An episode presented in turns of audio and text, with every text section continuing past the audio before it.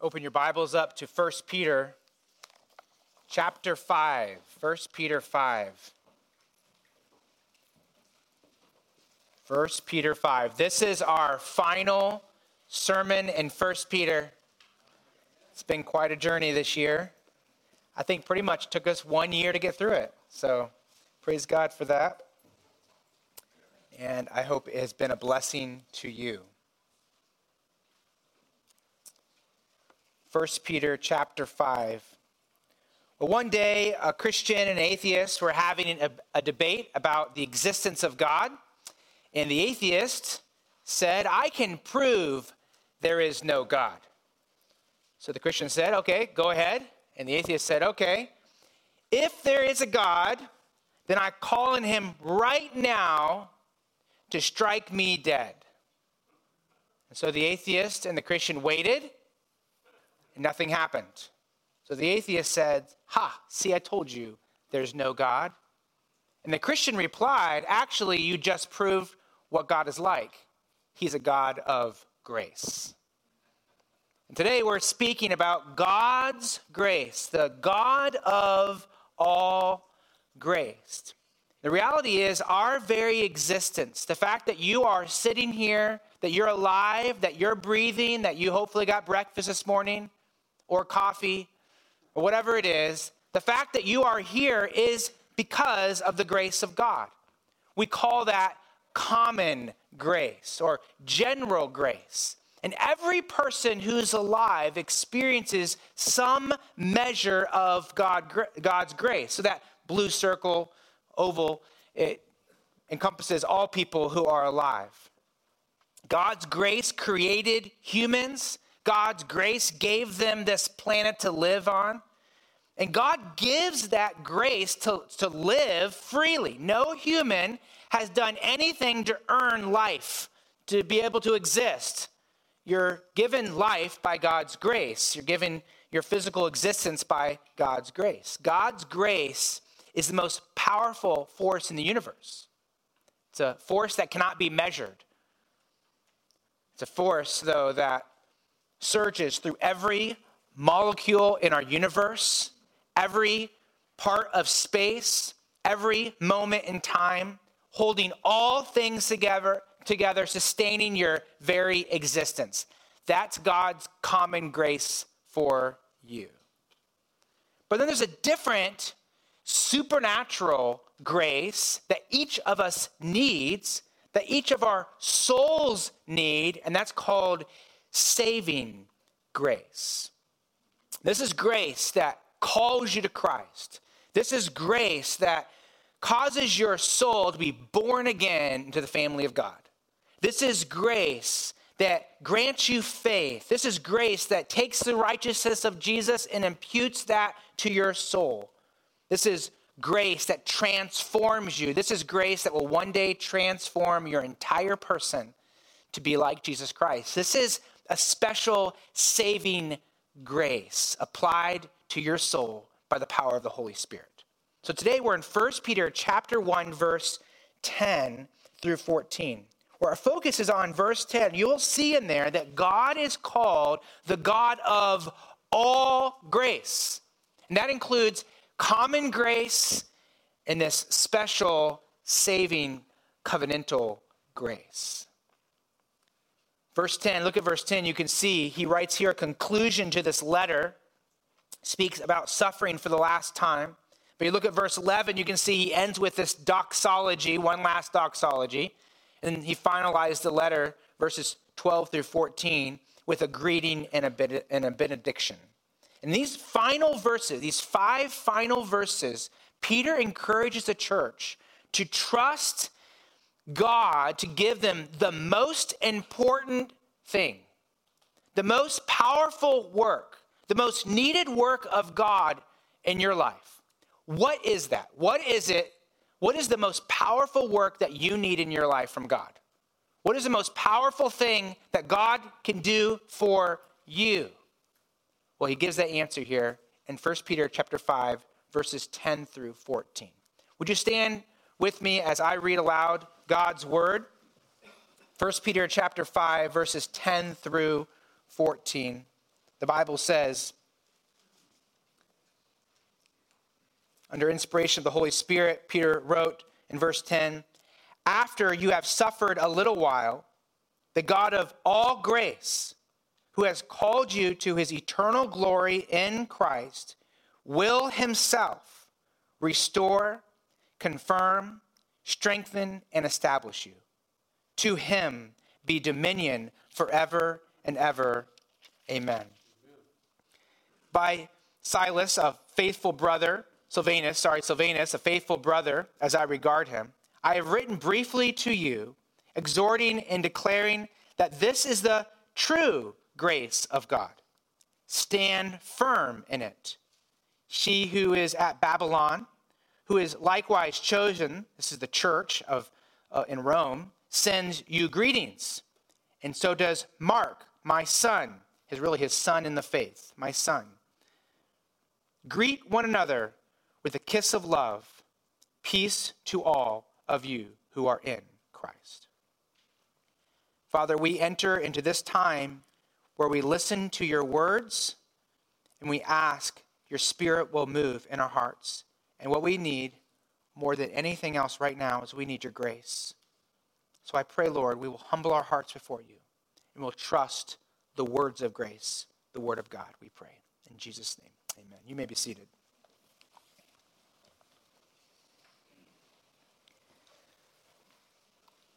The grace of God is your greatest need and your greatest blessing.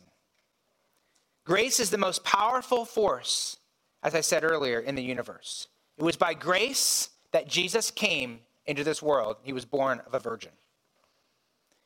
By grace, he lived a perfect life. It was the grace of God that caused Jesus to go to that cross, die on the cross for your sins. And it was grace that raised him to new life. It's grace that repels Satan from the presence of a believer. It's grace that transforms the vilest sinner into a blood washed holy saint of God. It's grace that's going to take you from where you are to where God wants you to go. Every person needs this valuable work of God, and that is the work of grace. And in verse 10, you can see the Bible says that God is a God of all grace. That's his very character. That's who he is. And that's why in verse 10 he says, These are the things that God does for you. It comes from his grace. The, look at verse 10 the God of all grace who called you to his eternal glory in Christ will himself restore, confirm, strengthen, and establish you. So God is a God of grace, and because he is this, therefore, this is what his grace does for you. In fact, look down in verse 12. Peter informs us that Silvanus, or Silas is another way to say it, Silas, a fellow worker, served alongside of him, probably wrote, uh, dictated, probably Peter dictated the letter, and Silas wrote this letter as Peter was telling him what to write down. So he was a fellow worker. And notice how Peter summarizes his letter in verse 12. He says, I have written briefly to you, this is speaking of this letter, exhorting and declaring that this is the what? This is the true grace of God. What is the letter of First Peter about? In Peter's own handwritten words, it's about the grace of God. So, how should you respond to the grace of God? What does he say? You should, in verse 12, you should stand firm in it. So, my proposition here this morning for us is that Peter concludes this letter and summarizes his exhortations by putting God's grace on display for us. His final conclusion proclaims what we have on the screen here, and that is that the grace of God is your greatest need and your greatest blessing. God's grace, church, should be our greatest prayer. We should pray for God's grace. It's, God's grace is, our, grace is our only hope. Your spiritual life depends upon God's grace. If you don't have, listen to this, if you don't have the grace of God in your life, the saving grace of God in your life, you are hopeless, completely destitute, and lost and spiritually dead. So then, probably the next question to ask is then, what is grace? I put my own definition up here on the screen. Most common, the most common definition is grace is God's unmerited favor. Grace comes from the Greek word charis, which means favor or kindness. The idea of grace goes beyond just kindness, it's kindness to someone who doesn't deserve the kindness. So the idea of grace here from God is that God is kind to you, that He has a He does a loving work for those who don't earn it, who don't deserve it, who have not merited it. And so I just did a, a simple definition because it helps me understand what grace is, and that is that grace is God's work of love. It's a work of love to those who do not deserve it, to those who have not earned it. Well, what do we deserve? If we haven't deserved grace, then what do we deserve? Well, as rebels against the holy God, what do we deserve? We deserve, first of all, to not live another moment on this planet. Like we deserve not to take another breath. We deserve to be expelled from this planet, but most most horrifically, we deserve to be separated from God forever. That's what we deserve. And so, for the sinner who humbles himself before God in faith in his son Jesus Christ, grace is a beautiful word. In fact, it's probably the most beautiful word that we've ever heard because grace is what saves us. Grace gives us the most blessed gift that we could ever receive, and that is a relationship with Jesus Christ. In fact, I would say it like this God's grace is God's work for a sinner that blesses him and brings them into a relationship with God. In other words, everything that God has done for you to bring you into relationship with him is called grace. His work in the past, his work now, his work in the future, it's all grace. Peter loved this idea this truth of grace. In fact, just look at a couple verses with me. Go to 1 Peter chapter 1, verse 2. Peter, I think, loved the work of grace because he experienced grace in his life, didn't he? I mean, if anyone deserved to be separated from Christ, it was Peter. He denied Christ, right? He lied that he even knew Christ. He said, I don't know this guy. I don't have a relationship with him. And if anyone deserved to be punished for that, it was Peter. But God actually gave him grace, forgave him, restored him, and he had a relationship with the Lord. And he's in his presence now. Look at 1 Peter 1 2. The Bible says, May grace and peace be multiplied to you. So Peter says, I'm praying for grace for the church. And then look at verse 10.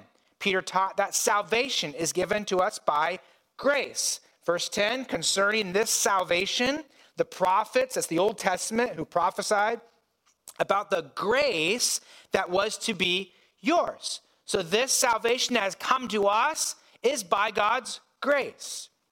Look at verse 13. Peter commanded us to meditate on the grace of God. Verse 13, therefore, preparing your minds for action, being sober minded, set your hope fully on the grace. And what grace is this? The grace that will be brought to you at the revelation of Jesus Christ. So put your mind upon the grace of what Christ will do for you when he comes back. Look at chapter 3 and verse 7. Chapter 3 and verse 7. The Bible speaks to relationships, the relationships of a husband and a wife. Husbands and wife, they have different roles, but they're equal in regard to God's grace. Look, verse 7 they are heirs with you of the grace of, of God, the grace of life. So God doesn't like men more, or he doesn't like women more. He doesn't have a favorable gender, okay? There's only two genders. He doesn't have a favorable gender. He actually looks at both of them and says both of them can equally share in the grace of life. There are different roles, but they are equal in regard to God's grace. Look at verse 10, chapter, I'm sorry, chapter 4, verse 10. Every person in the church, every person who has been brought into the family of God has a gift of grace as each has received a gift. This is the singular form for grace. So each has received a grace. Use it to serve one another as good stewards of God's varied or multiple grace. So God gives us each grace so that we can grace one another. And then look at chapter 5 and verse 5. God gives grace to the humble. The end of verse 5 kind of beat this one the past couple weeks, haven't we? But verse 5 God opposes the proud, but he gives grace to the humble. And then we conclude down in chapter 5, verse 10 He is therefore the God of all grace. If I were to invite you to our house, you would sit around our table, and we don't generally have a lot of drinks we offer. It's pretty much water and milk, and sometimes we get like a spindrift or something, okay? So you don't have a lot of options in our house. But if you came and sat around our table, we would probably have a pitcher of cold water with ice in it. And if we were to take that pitcher and you were to ask to have some water, we would take that pitcher and we'd pour out, and what would come out? It's pretty obvious water. But why is that? Because that's what's inside. And when you turn to God and you say, God, pour into my life, what comes out from God to you? You know what it is? It's grace for the believer. It's grace. Why is that? Because that's who God is. If your view of God is, as a believer in Jesus Christ, if your view of God is he's constantly angry at you, he's always looking for an opportunity to punch you and do something to you, you have a wrong view of God. God's actually disposition and action toward you as the humble believer before Christ is to pour out his kindness into your soul because that is who he is. So, what do you need? What do you need? Grace, that's right. You get the prize. So, God's grace is our greatest need and our greatest blessing. So, let's talk about what that looks like in the life of a believer. First of all, notice God's grace gives you perspective. It gives you perspective. Look at verse 10. He says, And after you have suffered a while, the God of all grace, who has called you to his eternal glory in Christ, will himself restore, confirm, strengthen, and establish you. First, notice the grace of God gives you perspective during times of suffering. Remember, the purpose of this letter of 1 Peter is to comfort a church and encourage a church that's going through suffering. Peter didn't write this letter to say, hey, you need to escape from suffering. Like, hey, let me tell you how to get away from suffering. He's saying, no, I want you to trust the grace of God while you are suffering. That's the point of his letter. He wants them to know that suffering is a part of this world. I mean, we live in a sin cursed world, so there will be suffering. So if you go, why is there suffering around us? Well, that's the world we live in. But the encouragement is that it's just for a little while. Now, what does he mean in verse 10 when he says, after you have suffered a little while? Well, a little while refers to the duration of the suffering. It's only for a little while. Now, how long is that? Now, it depends on your perspective, doesn't it? If you have a four year old in your house and you say that you're going to give them a cookie in a little while, how long is that for a four year old? That's right, eternity. Yeah. If, if you're thinking like half hour, an hour, that's not a little while in their mind, right? In fact, they're probably going to ask you every 10 seconds, is a little while up yet? Right? If you're older, more seasoned in life, a couple years under your belt, if you want to say it that way. If you're older, you might say, you know, it was just a little while ago that I was your age, or just a little while ago this happened to me. What do you mean by that? You don't mean a couple minutes ago, you mean a couple of years ago, for some people, a lot more than a couple years ago. It, it depends on your perspective. So, how long is a little while in this verse? Well, look at verse 10. He says, He contrasts your life with eternal glory. And after you have suffered a little while, the God of all grace, who has called you to his eternal glory. So, how long is a little while of your life compared to eternity with God? And if you contrast your life, how long do you think you're going to live? Some of you, frankly, you're going to have 20, 30 more years if Lord doesn't come back by then. Some of you might only have days. There could be someone in this room listening to me and you only have a couple days to live. You don't even know it. You don't know how long you have to live. Maybe you could live to the ripe old age of 100. But even that, even think of 100 years compared to eternity. That 100 years is only but for a little while. And this perspective then, therefore, changes how you view life. If you view life as this is all there is, and when I die, it's the end, then that's going to affect, therefore, how you live your life now.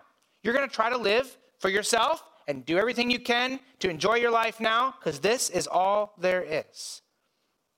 And you're going to try to avoid any kind of suffering possible. You're going to look for the perfect paradise on this planet where there's no suffering, and you're going to put all your money, all your resources in to make sure that you can do that. I think that's the reason our world right now, the reason our world is so focused on being contained in a bubble and to say, to try to remove any kind of suffering from their life is because of this right here. It, it, it's, it's the worst the worst thing that could happen to people on this earth is that they could die. That's the mindset of the people of this world. And therefore they're going to do everything they can to prevent that from happening. And so even to the fact where you shut your entire life down right and, and i'm not saying again i'm not saying that you should go out and try to get sick or get people sick but the point is this is the perspective of this world and if this is all there is to live for, then you're going to do everything you can. You're going to spend every dime to make sure you can extend your life as long as possible because this is all there is. But for the Christian, again, we don't invite suffering in, into our life, but we don't spend all of our money, we don't spend all of our time trying to avoid suffering. We know it's going to be here. We know it's part of this world that we're living in. We steward our time, we steward our resources for what? For the life that's to come, for eternity because we recognize this is only for a little while. And hey, if I can extend it for two or three more years, frankly, in light of eternity, what does that matter? What's most important thing for me right now is I need to steward what God has given me and live to seek first the kingdom of God. I mean, even just think about this past year.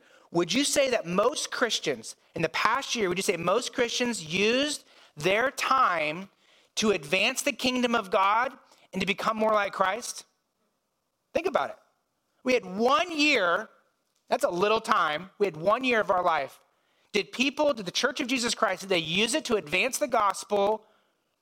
Did they use it to become more like Christ? Or did they use it just to try to survive another day and sink deeper into the mire of entertainment? And I think we have to recognize that we only have a little while. How much time how much time as Christians do we waste trying to avoid the suffering in this world?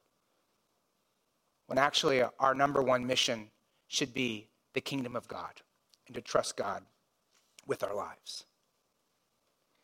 In the late 1800s, there was a man named C.T. Studd. He was a famous cricket player in England. He was a young man, and so he um, was looking at the quote unquote pros back then. I mean, he has life kind of set for him. He was very talented. He was in the newspapers. He was making money. Came from a pretty wealthy family. But when he came to Christ, the grace of God changed his life. And he decided that he was going to use his life and everything that he received from the Lord, all of his resources, to further the gospel.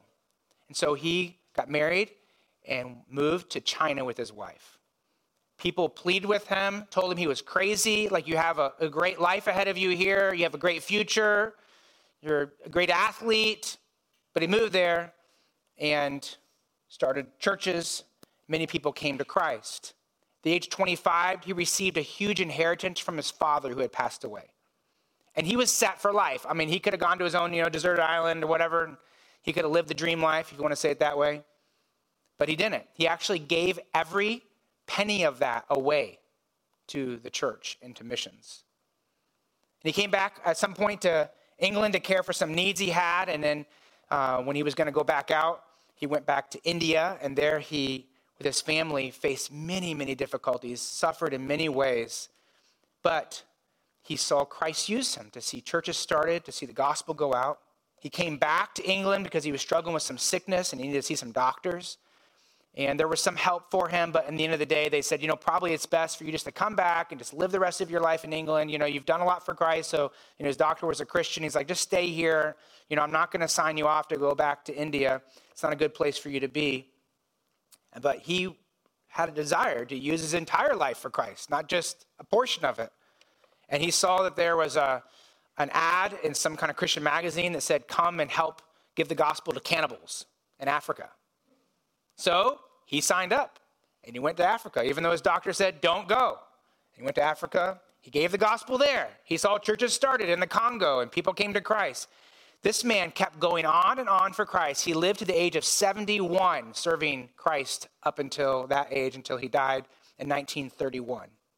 And he viewed his life as only a little while, and he famously once said, Only one life will soon be past only what's done for Christ will last. And that's a perspective of someone who knows the grace of God in their life. Now, how old are you? Now, don't answer out loud. I don't want to embarrass anyone here, but how old are you? How many years, how many years, how many even weeks, how much, how much time do you think you have left on this planet? No matter your age, no matter who you are, no matter if you're the youngest kid in this room, you only have a little while. And the question is, what are you going to do with that little while? God's grace should compel you to invest every moment, every resource for the next life to come.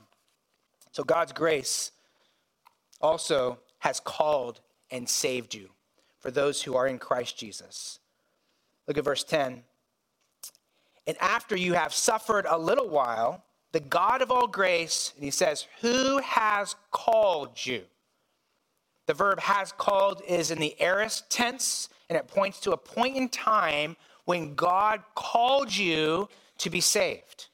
This calling in verse 10 is to be distinguished from the general call, Christ, when he was on this earth. And in the Gospels and in the New Testament, we see this general call for all to come and repent and believe the gospel. Jesus said, Come to me, all who labor and are heavy laden, and I will give you rest. You will find rest for your soul. So come to Christ. Everyone's invited to repent and believe the gospel. There's a general call, but then there's a special, specific, effectual call to come alive, for a soul to come alive. And here we see that in verse 5, chapter 5, verse 10. It's a call that awakens the soul to spiritual life in Christ.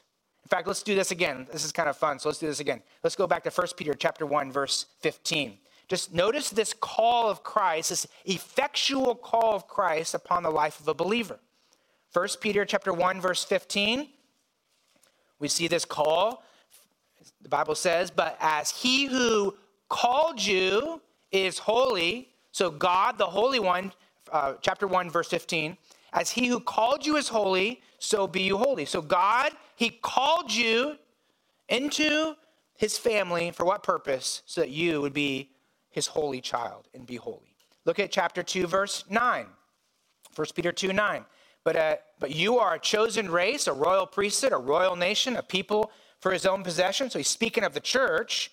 In the end of verse 9, he says, And that, that you may proclaim the excellencies of him who called you out of darkness and into his marvelous light. Look at chapter 2, verse 21.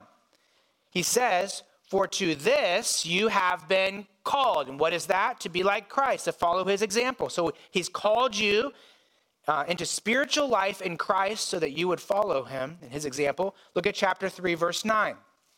Do not repay evil for evil or reviling for reviling, but on the contrary, bless.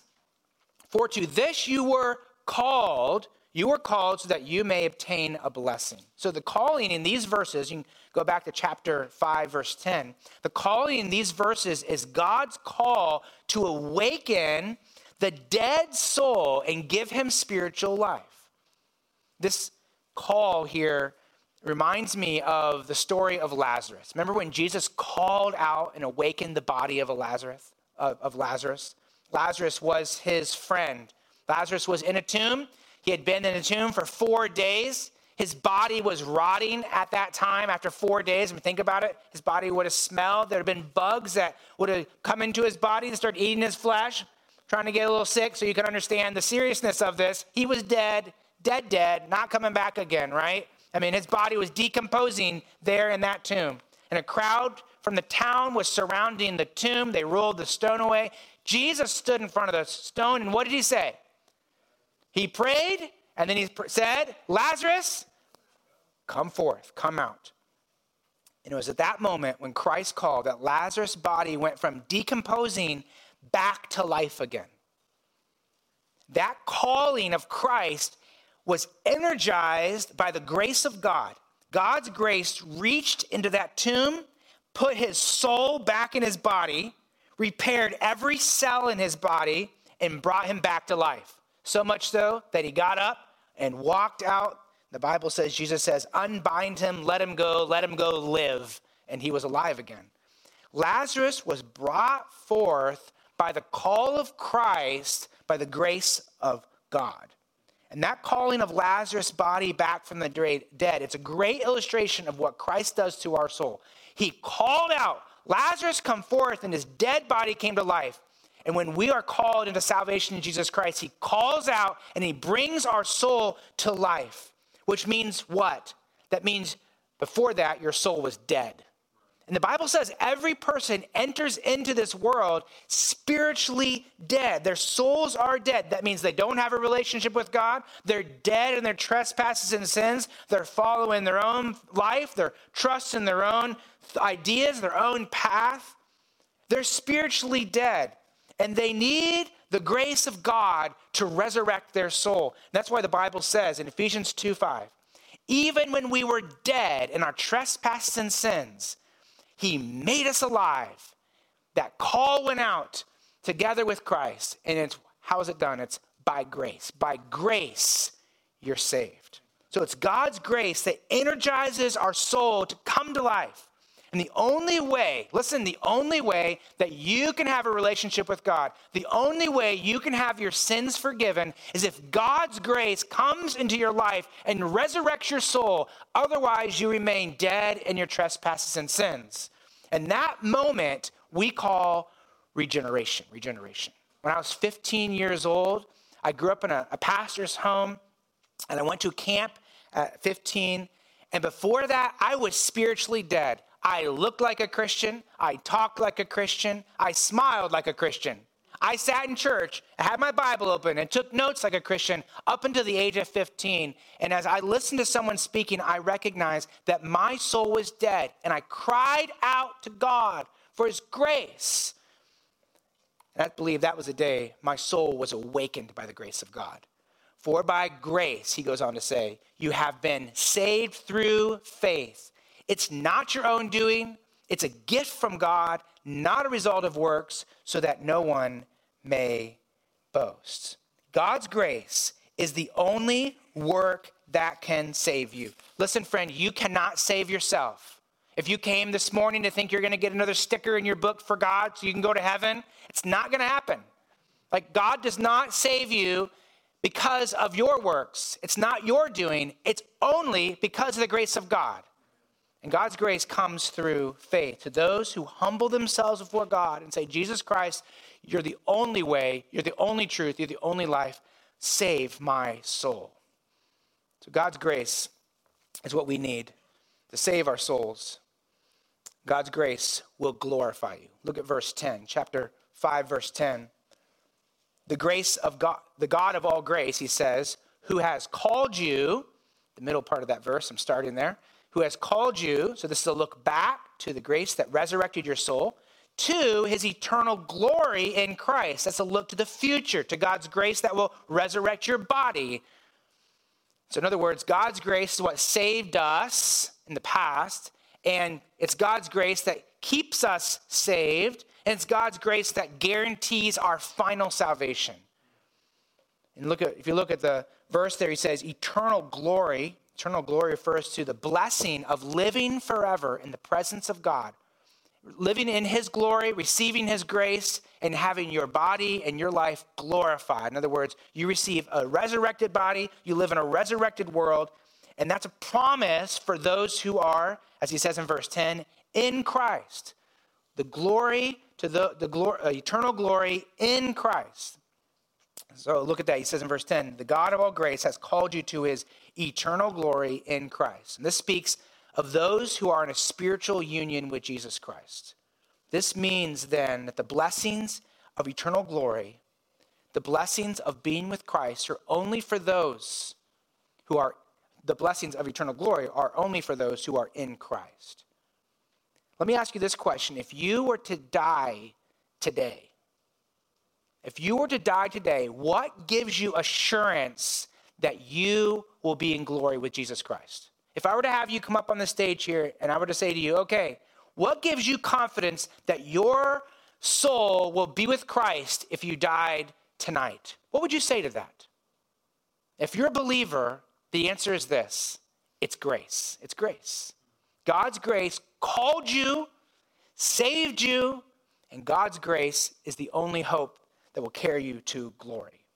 And if your answer is anything related to yourself, if the answer is anything related to what you do, or what you are doing, or what you hope to do, if it's your works, if it's your religious deeds, or if it's because of how you grew up as a Christian, then you're not trusting the grace of God. And so I would call you, as Christ does, to come to Him and to trust in His grace. And then last, God's grace strengthens, sustains, and strengthens you. God's grace sustains and strengthens you. But look at verse 10. He says, After you have suffered a little while, the God of all grace, who has called you, so he called us to salvation, to his eternal glory, that's looking forward. Grace will propel us to eternal glory after we die in Christ, will, and this is now speaking about now until death or until the return of Christ, will himself restore, confirm, strengthen, and establish you. Verse 10 is a verse for the suffering Christian. It's a verse for all of us, but I'm telling you, if you're suffering, if you're feeling the weight of guilt from your sin, if you're feeling the weight of physical stress, if you're feeling the weight of pressure from the world, this is a gift to you because this verse tells us that the God of all grace is on your side. He sustains you, He strengthens you, He is for you. You might have, Christian, you might have family who are against you. Maybe throughout this whole week, you felt just the uh, spiritual attacks of Satan upon your soul. Maybe you're physically just feel like you're being pulled back to the bed, like you just cannot get out of bed. You feel so maybe spiritually low, you're physically hurting. Maybe you just are so uncertain about the next few weeks or years. You should look at this verse and meditate on it, pray on it, and trust that Christ is for you. His grace is working on your behalf. His work of love, his work of grace is for you and for me, to those who don't deserve it. I love verse 10, how the order of the, the words are here. Notice how God himself is the one who does the work for us. I mean, he like emphasizes this. He says, he says, the God of all grace, who has called you to his eternal glory in Christ, will himself. Notice how that stands out before restore, confirm, strengthen, and establish you. He himself, it's God himself who is holding on to you by his grace. Our family likes to go for hikes, and so sometimes we go on these hills, you know, and these those big rocks, and the kids like to climb up the rocks. Or sometimes we go to the coast, you know, you have those little cliffs that you can look over. And when you, when you do that kind of stuff with kids, especially when they're really small, you get a little nervous. And so if you go up one of the rocks, maybe you're you might be like holding the kid or pushing them as they're going up, or holding their hand to help them get up. Even if you don't want to climb the rock yourself, you might be doing that. Why? Because you want to protect them, right? Or if you're by the cliff over there, especially if they're really small, and you're by the coast and you're looking over, like you might actually hold on, maybe hold their hand or physically hold the entire child, you know? And the wind could be blowing against them, that kid could be wiggling, but you know the danger, right? So you're not gonna let go of that of that child. You are holding on to that child. And I think that's a great picture of what God does for us. The winds of suffering may blow, the temptations may even cause us to think that we are away from Christ already. Maybe He doesn't love us anymore, but God Himself, His arms of grace are actually still wrapped around us, and He promises nothing can tear us away from His grace. I think these four verbs here are, are synonyms of each other. Some people kind of break them up. That could be the case. I don't really know. I just think that they all have so much similarities. I think they're he's saying all these verbs for emphasis. And so I think what he's doing here is he's saying he wants to emphasize that God himself is the one who keeps you, who sustains you, who holds on to you from now until death or now until Christ comes back. So he says the God of all grace will do what? He will himself restore us. This word restored is used to speak of a fishing net that's being repaired or something that's broken, that's being mended. So, this is what God is doing for you and to you. God is repairing you, He's mending you, He's making you to be like Jesus Christ. He's taking the image of God in you that has been distorted by sin, and He's making you to the image of Jesus Christ. His work is to conform us. The word conform is translated in other places as strengthen. So, kind of confusing because that's the next word we have there. But this idea of, of confirm or strengthen is the idea of holding something up. I saw that there was a, a good illustration of this in the book of Exodus, Exodus 17 12. In the Greek translation of the Old Testament called the Septuagint, there, um, we found, you can actually find this word that's used here for confirm in the account of Moses. Remember, Moses had to have his hands lifted up, and so Aaron and Hur were on either side, and they were there to support him, and he was too weak to lift his own arms up. The Bible says in Exodus 17 12 that Moses' hands were heavy. He was weak, in other words. And they took a stone and put it under him, and he sat on it. And Aaron and Hur supported his hands, one on one side, one on the other. And thus his hands were steady until the sun set. And that word supported is that word right there. It's like it confirmed, it, it held it up. And what a great picture what the grace of God does to us. When we are sinking down we feel so low, it's God who holds us. Moses was too weak to go on. He needed someone to come under him, to lift him up, to lift his arms up. And this is what God's grace does for us. We are too weak to live this life on our own strength, but God's grace comes under us and supports us and gives us strength. And the next word is God's grace strengthens us. Again, this is a different word. This is more the idea that He provides uh, endurance, He gives us muscle type of strength. This is the word that talks about God giving us strength to endure, to keep going on. And the last word you have there that describes God keeping us is God's grace establishes us, establishes us. And this speaks of a foundation. Now, do you remember the song in children's church you sang? The wise man built his house upon the rock and the sand and all that. And maybe the kids are singing that now. I should have recommended it this morning. Oh well, maybe next time.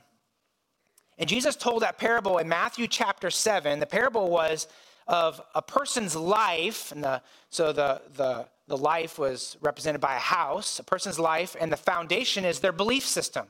And he says, you should, you should put your life and found your life upon God's word and upon the truth of God.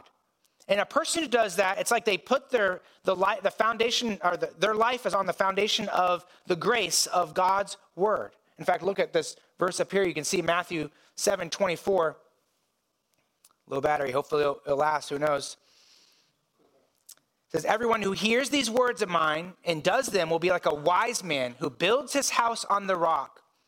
And what, what is the rock? It's the words of God. It's, it's saying my belief system is in God's word. His, his grace holds me together, and your life is on that. And when the rain fell and the floods came and the winds blew and beat on that house, it did not fall because it had been founded. That's the word right there. It's been established on the rock.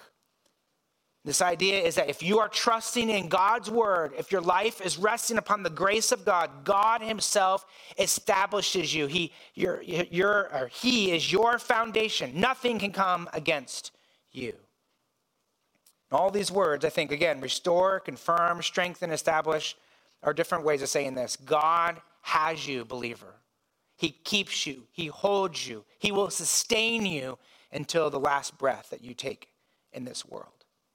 No matter what storm comes, no matter what suffering you face, God's grace, He can take that suffering, He can use it for His glory, and He Himself is the one working grace on your behalf.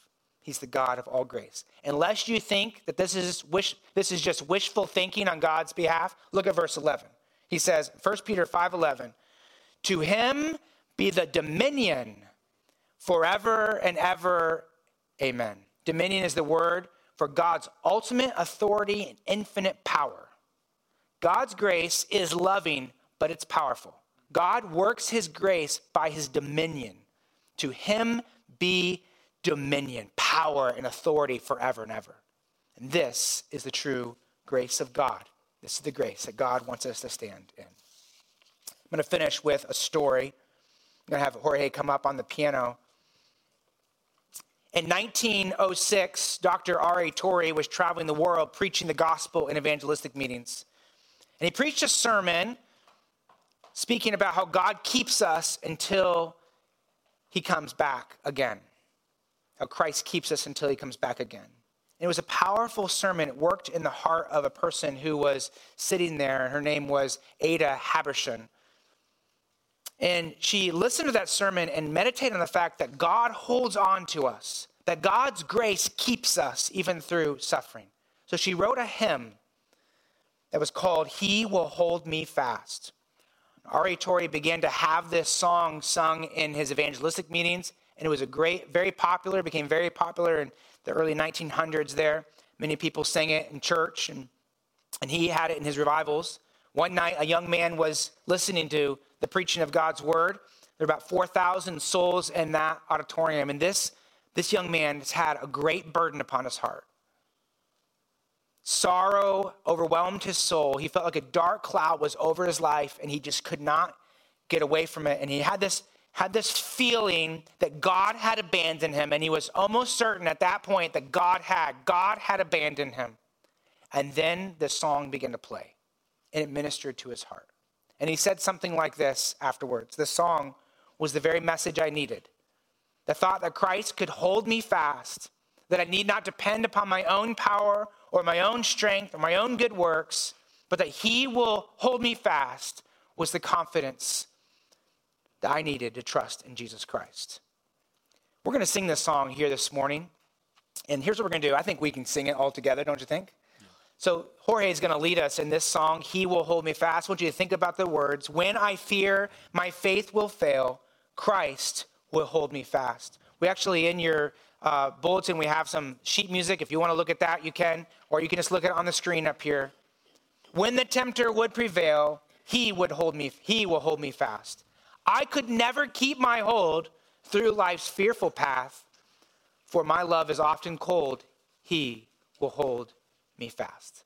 You can stay seated. Let's sing this together. He will hold me fast.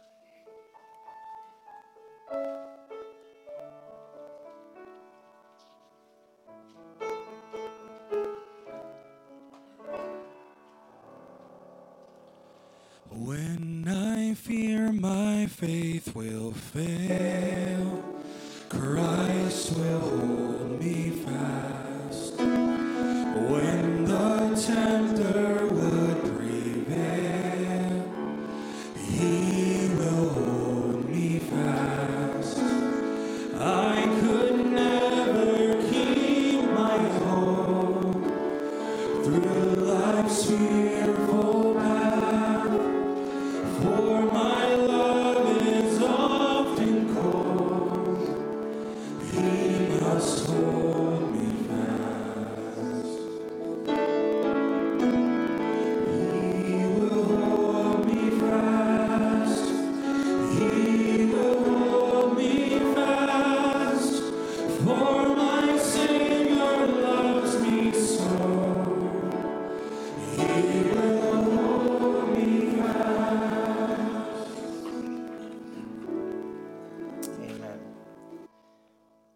finish with this thought and then we'll sing the rest of that song. The grace of God is your greatest need and your greatest blessing. How do you respond to the suffering in your life? How do you respond to the sorrow that comes upon your soul? And how you respond to that, it reveals what you're trusting. It reveals if you're trusting yourself and your own efforts or you're trusting God and His grace.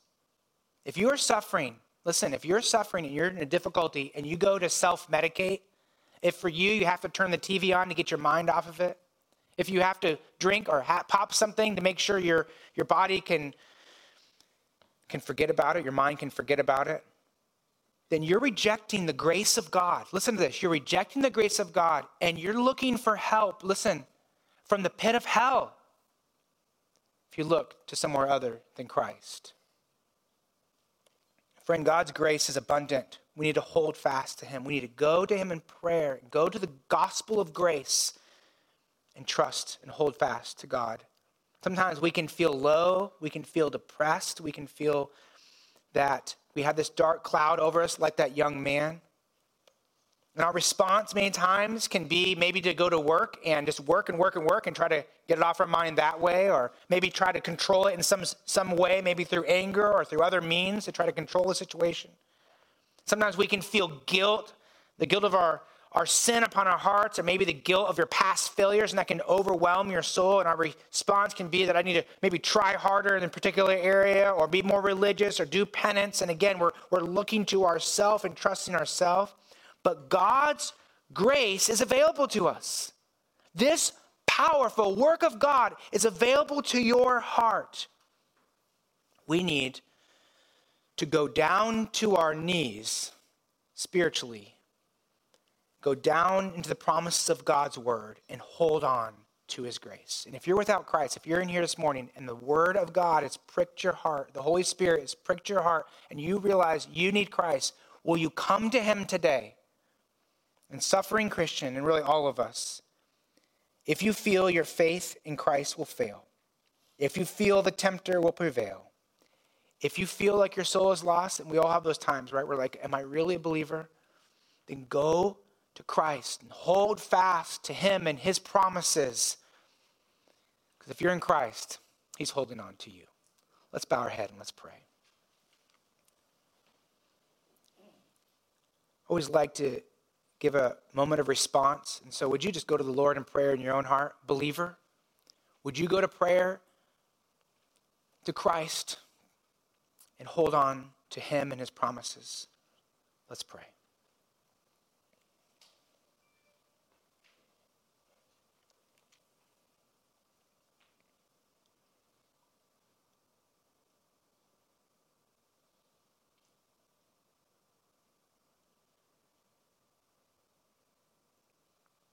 Father, in ourself, we're lost. Life and spiritual life, if it's depending on us, it's dead. It's hopeless. But we're so thankful, each one of us that have trusted Christ, we're so thankful for the grace of Christ. Thank you, God, for your grace. Thank you for the grace to just be living now. But most importantly, thank you for the grace that promises us life to come, promises us life in your presence. And I pray for those in this room, all of us really, who are going through pain and difficulty. God, give us your grace. We need your grace. Give us more of yourself, Lord. And I pray for that person in this room who has resisted the grace of God. They said no to your grace. God, I pray that they will humble their heart before you because your word promises you give grace to the humble. And we hold on to your promises. We hold on to Jesus Christ, your work, and we're confident that you're holding on to us. Thank you for this, we pray. In Jesus' name, amen.